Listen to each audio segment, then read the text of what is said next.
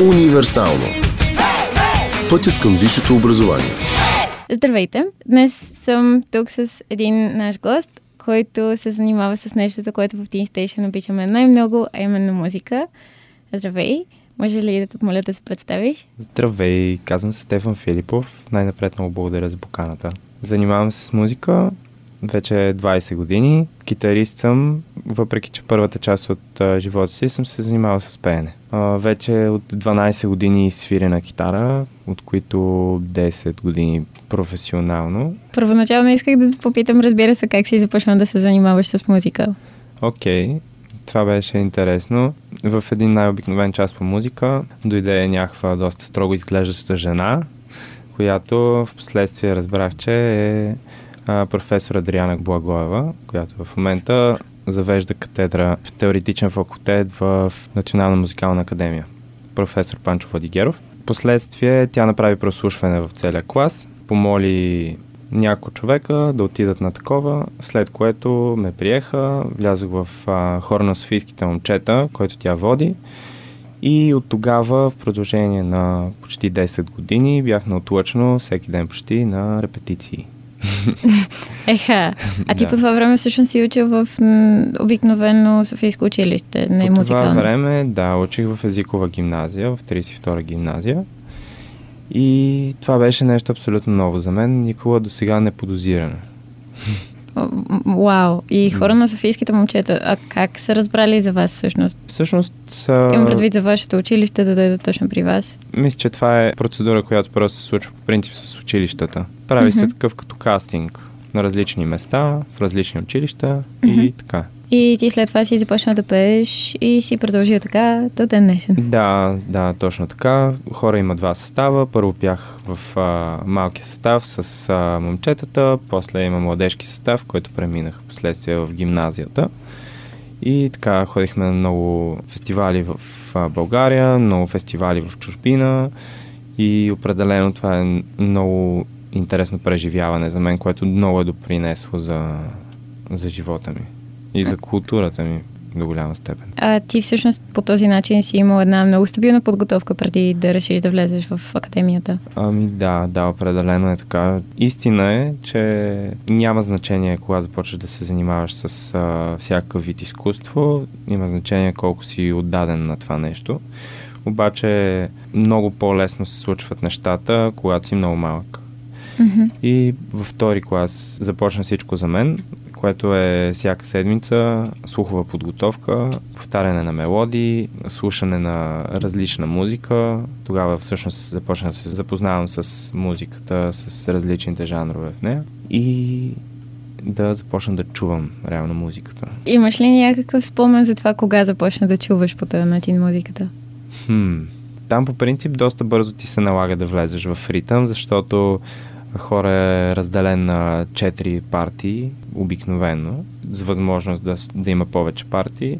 И когато има хора покрай теб, които пеят а, абсолютно различни неща от теб, просто ти се налага да бъдеш доста осъзнат за това, което се случва в гласа ти и в а, слуха ти. И кога реши да се занимаваш с музика по-професионално?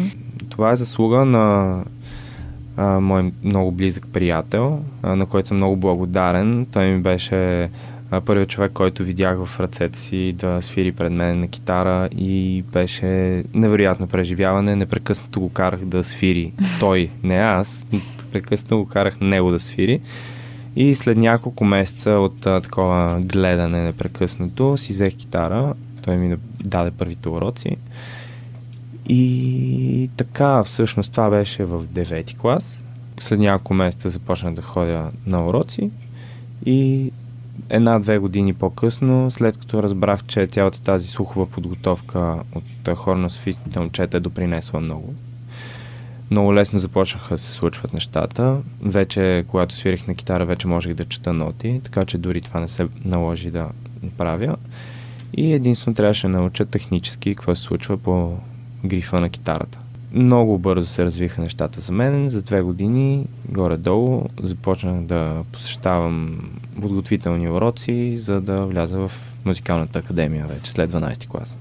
А, много хора, които се занимават с изкуство, с музика, с самоуки. Мислиш ли, че без уроци, без учители щеше да стане? М- наскоро чух нещо, което много ми харесва като идея. Всичко с видеоуроците е супер, не е невъзможно да се научиш така. Единственото нещо, което всъщност въобще не е малко, което липсва на видеоуроците, е, че никой няма как да ти каже дали го правиш правилно. Иначе от друга страна, вече след като имаш някаква а, основа, няма никакъв проблем в това ти да се учиш онлайн, от уроци, от различни хора, по този начин. Mm-hmm. Но не бих казал, че е добър начален старт, по принцип.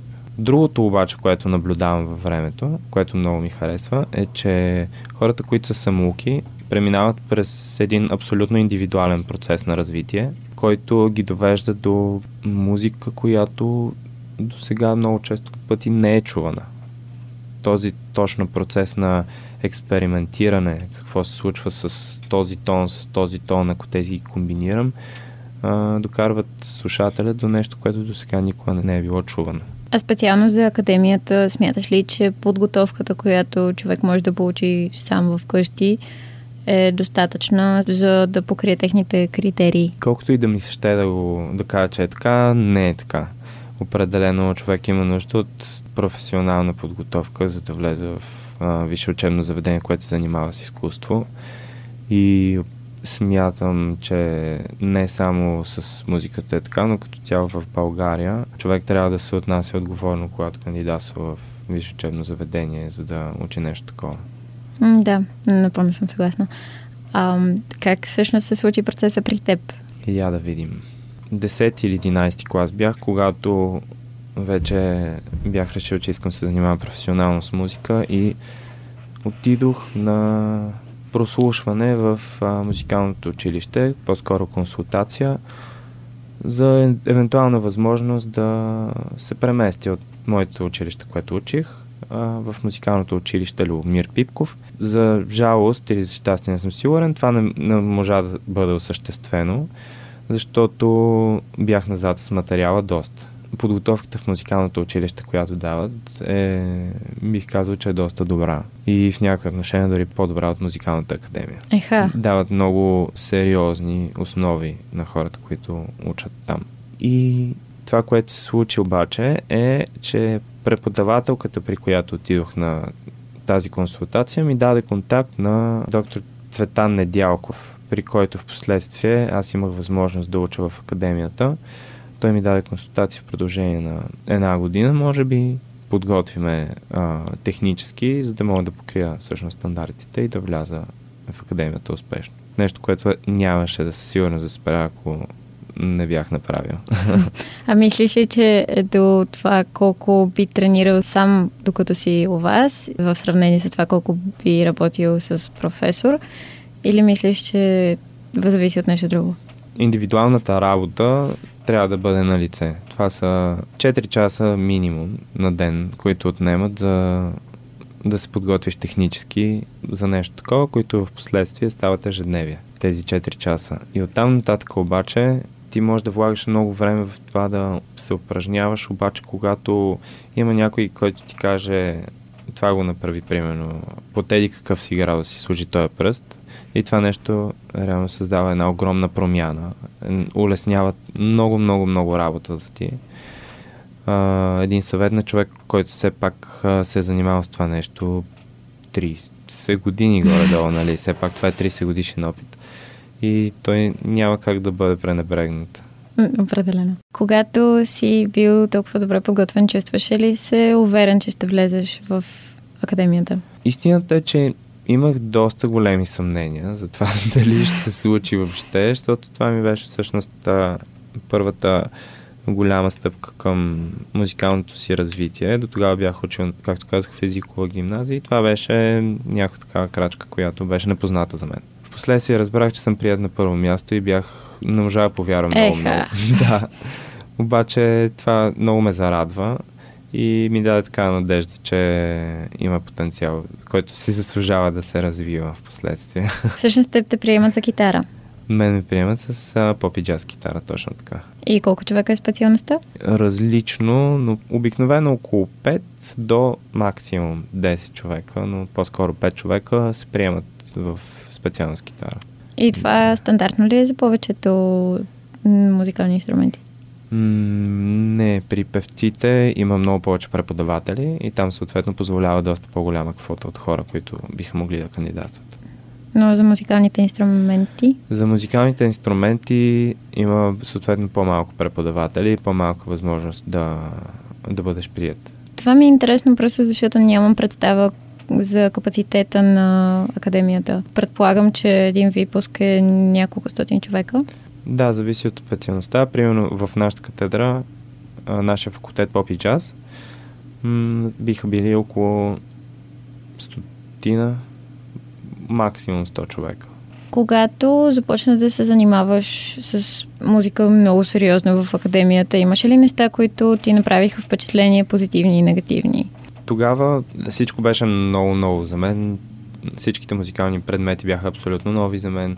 Започнах да уча всичко с много голям интерес и определено, когато всичко ти е ново, имаш много какво да грабиш като опит от това цялото нещо.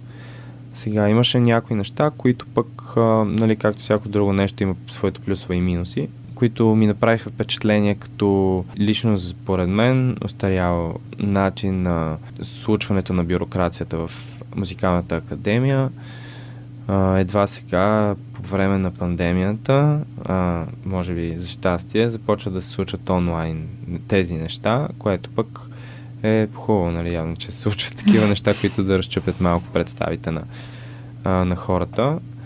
Но по отношение на преподаването, мисля, че всеки един от преподавателите е дал възможно най-много това, което им е могъл. Бих добавил, че имало както във всеки един университет, предмети, по които преподавателите не са били толкова ангажирани с учениците. Обаче, определено има едно нещо, което е супер важно да кажа и това е личен ентусиазъм на човек, колко иска да вземе и колко иска да научи. Винаги има начин да вземеш повече от цялата ситуация, ако си инициативен самия ти. Вие всъщност какво сте учили? Учихме история на музиката, която от 15 век до 20 век учихме музиката. Историята занимавахме се с а, сулфеш. Това е нещо, което ти упражнява слуха, когато видиш едни ноти, да можеш да ги чуеш в главата си и обратното, когато чуеш едни ноти, да можеш да ги напишеш. Това е много полезна практика, винаги, когато за всеки един музикант, който иска да се занимава с това. А пък друго, какво сме учили? Учили сме хармония. Това е предмет, който се занимава да, най-просто казано, нали, ние на инструментите свирим акорди, нали, китарата свири акорди, пианото свири акорди, укулелето, ако ще свири акорди, да разбереш защо точно тези акорди са избрани и подредени в такъв ред, а, нали, за да работят добре заедно.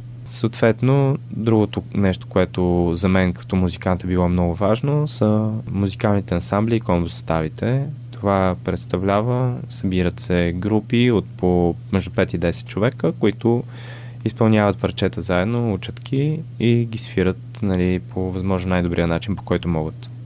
И всъщност това е нещо, което развива в цялата ситуация, е, че когато се, има 5 състава, да кажем, от всички ученици, които изпълнят едно и също парче, но по различен начин, ти можеш да получиш обратна връзка относно това, което искаш ти да подобриш в своето Аха. развитие. Да, и а, това цялото нещо да се случва под надзора на, а, на професионалист, който също може да дава насоки в този момент за нали, обратна връзка за това кой, как се е справил. А какви са били предметите, по които не ти е било толкова интересно или не си се чувствал толкова ангажиран? Определено Суфежа беше едното от нещата, които...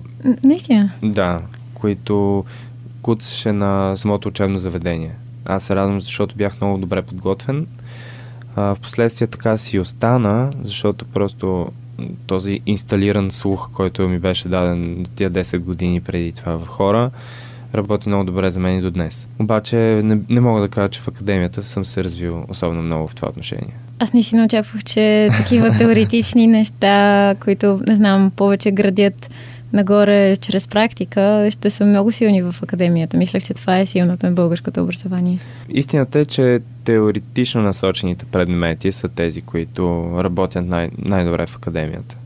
Mm-hmm. Тоест история на музиката. История на музиката, хармония също. Имахме история на българската музика също така, което е доста важно.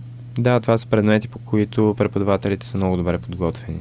Имаме много добра школа тук, класическа по принцип и поради тази причина тези предмети са на доста добро ниво. Но ти си си търсил повече практика просто. Определено дойде един момент, понеже аз съм малко за теория и такива неща, малко като книжен плъх. Много се интересувам от тях. И това нещо ми беше много интересно, обаче в един прекрасен момент осъзнах, че а, независимо колко много знаеш, а, ти трябва да можеш да покажеш реално това, което можеш. И това беше момента, в който осъзнах, че практиката трябва да бъде на първо място пред теорията и бих казал, че двете вървят ръка за ръка заедно, обаче има нещо, което практиката за мен е стъпка напред, че чрез нея можеш да научаваш и теоретичните неща. Обаче чрез теорията само не може да се научаваш да правиш нещо in real time. И какво беше всъщност основната ти мотивация за това да отидеш някъде другаде? Да започнеш да черпиш информация от друго място? Според мен е много важно за всеки един от нас да се възползва от всички възможности, които има по принцип. В момента живеем във време, което е много по-приятелски настроено към нас, към учениците, а, в сравнение с а, 50 години, да кажем, назад, когато дори не си могъл да прекрачиш границата толкова лесно. В момента възможности има всякакви около нас, само трябва да попиташ, само трябва да се поинтересуваш. Моя личен интерес беше всъщност тръпката към непознатото, към това да се запозная с нови хора, да опозная нова култура в чужбина и да опозная в последствие и менталитета на тези хора. С какво е по-различен от нашия, с какво е, си прилича на нашия. Тоест, решението ти да предприемеш такова приключение като Еразъм програмата не е имало толкова общо с подготовката ти в академията, колкото с приключенстването в... Ами те бяха много свързани, определено бяха ръка за ръка. На първо място ми беше професионалното развитие, разбира се, защото нивото в Холандия на музиката е много високо. За Европа специално Холандия е едно от по-добрите места за развитие, за музикално развитие, което може да бъде намерено за популярна музика. Това се случва, защото Роттердам всъщност преди е било европейска столица на американската музика, защото просто е крайбрежен град и е най-близкият до Америка, до който по сравнително по-лесен начин не би могло да се стигне. А, впоследствие това, което се случва, е, идват много американци в Роттердам и донасят тази култура със себе си. Започват да свирят много. От Европа започват много хора да, да има наплив точно към този конкретен град. И там се развива една много добра школа, музикална, и до ден днешен, Кодърц се нарича, която заслужава нали, да се обърне внимание на нея. Mm-hmm. Ти там ли учи? Не. Аз бях в а, един град, който се намира в южната част на Холандия, нарича се Мастрихт и академията, която, в която учих, се нарича Консерваториум Мастрихт. Тя също има развит, доста развит джаз отдел, както и класически отдел. Това беше моята възможност да замина по Еразъм всъщност от музикалната академия. А как се случи това? Това се случи като в един прекрасен момент в трети курс отидох да разбера повече за програмата. Дадоха ми един списък с а, вижте учебни заведения, с които академията има сключен договор за Еразъм и ми казаха, ето избирай си, нали, къде искаш да отидеш, имаш три избора. Мен ме приеха в Виченца, в Италия, обаче през цялото време аз чаках да ме приемат в Холандия. Отне ми някакво време да отговоря на италианците дали искам да отида при тях или не искам. В края на краищата, когато разбрах, че а, са ме приели в Мастрихт, бях много щастлив и нямаше просто друг начин да се случат нещата. А какво беше основната ти мотивация да избереш Холандия вместо Италия? Джаза. Това е музиката, по която се запалих още в академията в първи курс видях, че има а, някакъв хайп около този стил и ми беше интересно защо е този хайп. М- Научи ли защо? Просто е много интересна музика.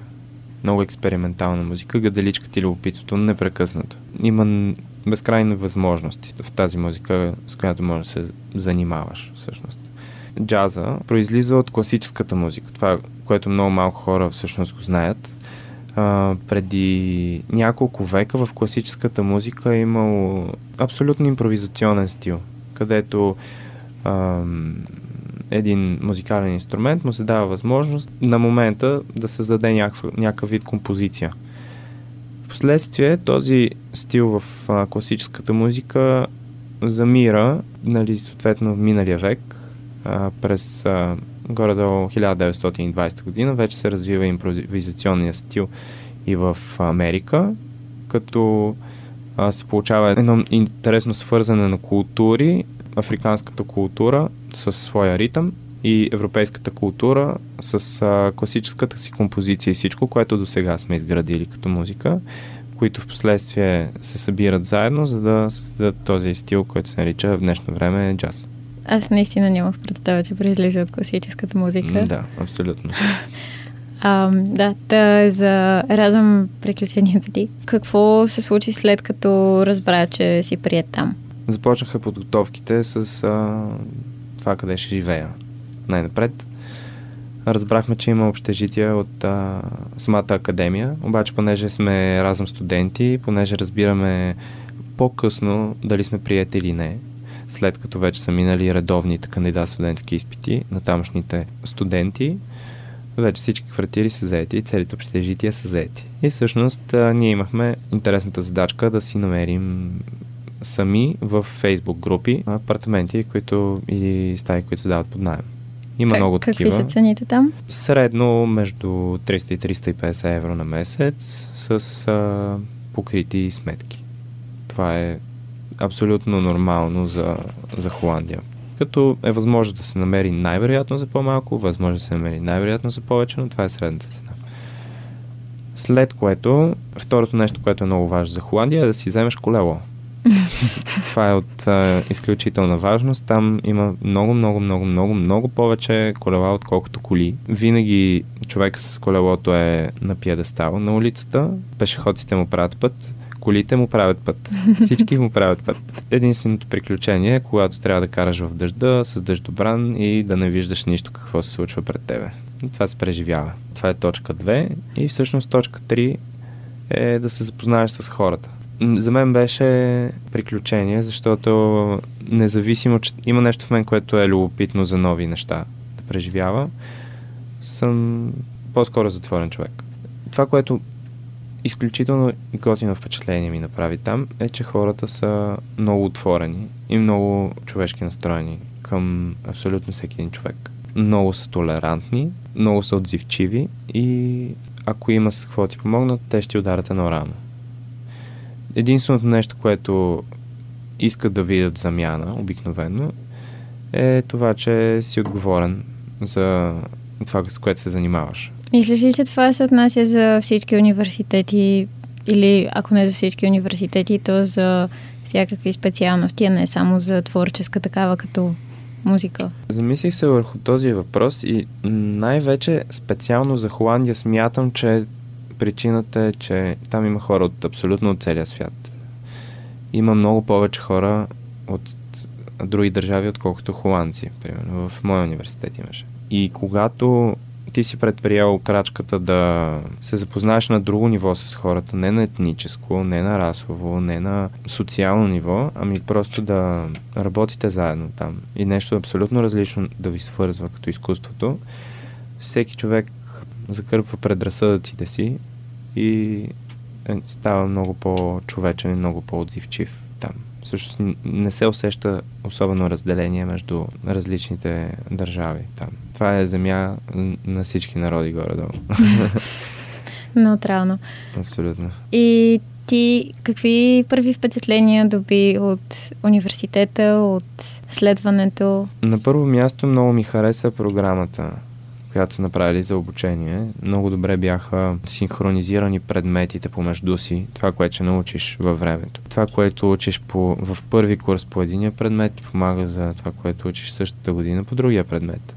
Непрекъснато предметите работят заедно един за друг. Какво учихте? Ами там учихме същите предмети, като аз посещавах и музикален анализ там, на джаз музиката. В музикалната академия имах музикален анализ на класическата музика. Учихме композиция и аранжимент, учихме солфеж, който вече беше доста по-практически насочен и свърши доста добра работа.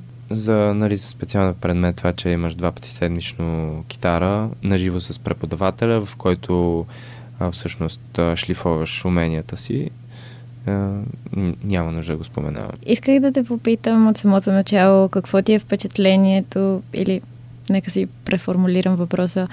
Какви са приликите и разликите между България и Холандия, грубо казано? Едната от разликите е това, че Холандия по-отдавна са се запознали с джазовия стил, което определено играе роля, когато дойде време това нещо да бъде преподавано когато тук не съм сигурен точно преди колко време, обаче в България ние сме запознати с джаз музиката по-сериозно от а, 20 на години, може би.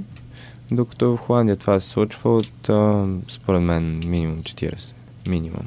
Това е позволило да се развие една по-добра среда, по-добър план за работа и по-добър начин за преподаване на съответния материал но определено не бих казал, че това нещо би въжало за класическата музика, да кажем, или за класическите видове изкуства. Това въжи за модерните изкуства. Повече. При класическата музика имаме в България много, много, много добра школа, защото сме били възпитаници на руската школа. Нали, всички знаем, че в класическата музика Русия играе доста голяма роля. И това е едната разлика. Другата разлика е в отношението на преподавателите. Много ми хареса факта, че на първия учебен ден, независимо, че ми беше некомфортно, преподавателя ми ми каза да се обръщам с него по първо име. Почувствах се доста предразположен към това да мога да бъда отворен за работа с него в това отношение. В София специално или в България определено има значение а, да се отнасяш с а, титла или с уважение към преподавателите, което създава един вид авторитет. А, разбира се, ясно е, че тези хора това нещо са го заслужили, от него има доста години труд, но това е една разлика, примерно, която ми направя впечатление. Насърчават ли те преподавателите там повече? Това нещо също работи по различен начин. Не бих казал, че повече, бих казал, че насърчават по различен начин. В Холандия регулярно концерти, регулярно някакви представяния пред публика, изпити, семестриални изпити, които повишават нали, активността на студентите през годината.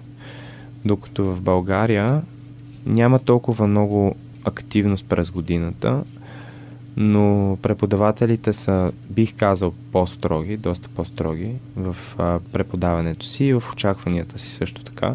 И на края на годината определено се иска доста повече от студентите, отколкото в Холандия. Тоест пак в Холандия мога да заключа, че разчитат на по-честа активност спрямо оценките. Тоест по-често да има тестове, по-често да има начини да ти затвърдяват знанията и това, което си научил, примерно последния месец или последните два месеца. А не на края на годината да ти дадат един изпит, в който трябва да покриеш а, тези две книги. Нали? много ученици в момента са изправени пред въпроса дали да замина за чужбина да следвам или да си остана в България. Имаш ли мнение, би ли посъветвал някого, който в момента завършва, по-скоро да замине за чужбина или по-скоро да остане в България? И какви биха били тези хора, които, за които е по-подходящо да останат, за които е по-подходящо да заминат? Бих казал, че на първо място се заслужава да се свържеш с хора, които са учили тук или съответно са завършили също нещо в чужбина. Има значение, второ нещо, каква специалност искаш да се занимаваш. В моята специалност е по-полезно да го уча това нещо в чужбина, защото е навлязла по-отдавна там, отколкото в България и, се, и е по-развита. Обаче това нещо не въжи за други специалности, да кажем. Има специалности, в които в България са по-добри, има специалности, в Например? които... Ми ето, примерно, ако се занимаваш с класическа музика, със сигурност, това е нещо, което в България е добре развито. Бих, не съм сигурен, но може би по-добре, отколкото в Холандия. За други специалности не съм чак толкова запознат. Това са, това са моите впечатления от познати и приятели, които са учили. Всички знаем, че има тук специалности, по които се бачка много здраво. Има университети, в които се работи много, има университети, в които въобще не се работи. Така че второто нещо е да се направи едно много добро проучване относно специалността, относно висшето учебно заведение, където искаш да учиш. И тук вече, ако прецениш, че искаш да учиш в България, последната тежест на кантара, която би играла роля, е желанието ти да опознаеш друга култура. Защото България винаги е на лице за теб. Ти винаги можеш да, да се върнеш тук. Предполага се, че си бил колко, да речем 18 години тук и няма къде да избяга. Ти ще се върнеш тук. А, това нещо, което можеш да вземеш като култура, като отношения между хората в чужбина, не мисля, че е нещо, което нали, трябва да се пренебрегва. Определено дава много. Дава много. Така че това е едното нещо, за което бих насърчил всеки човек на 100% да, да го изпита, да отиде за някакво време, да учи. Аз примерно съм учил за кратко, само за една година, но и за две, за три години определено това е време, което е добре инвестирано. И щастлив ли си от изборите, които си направил? О, да, определено. Определено. Това са възможно най-добрите избори, които съм бил могъл да взема през времето. През времето и спрямо нали, нещата, които съм знаел в този момент от живота си. Това, което ми е било позволено да, да взема като избор.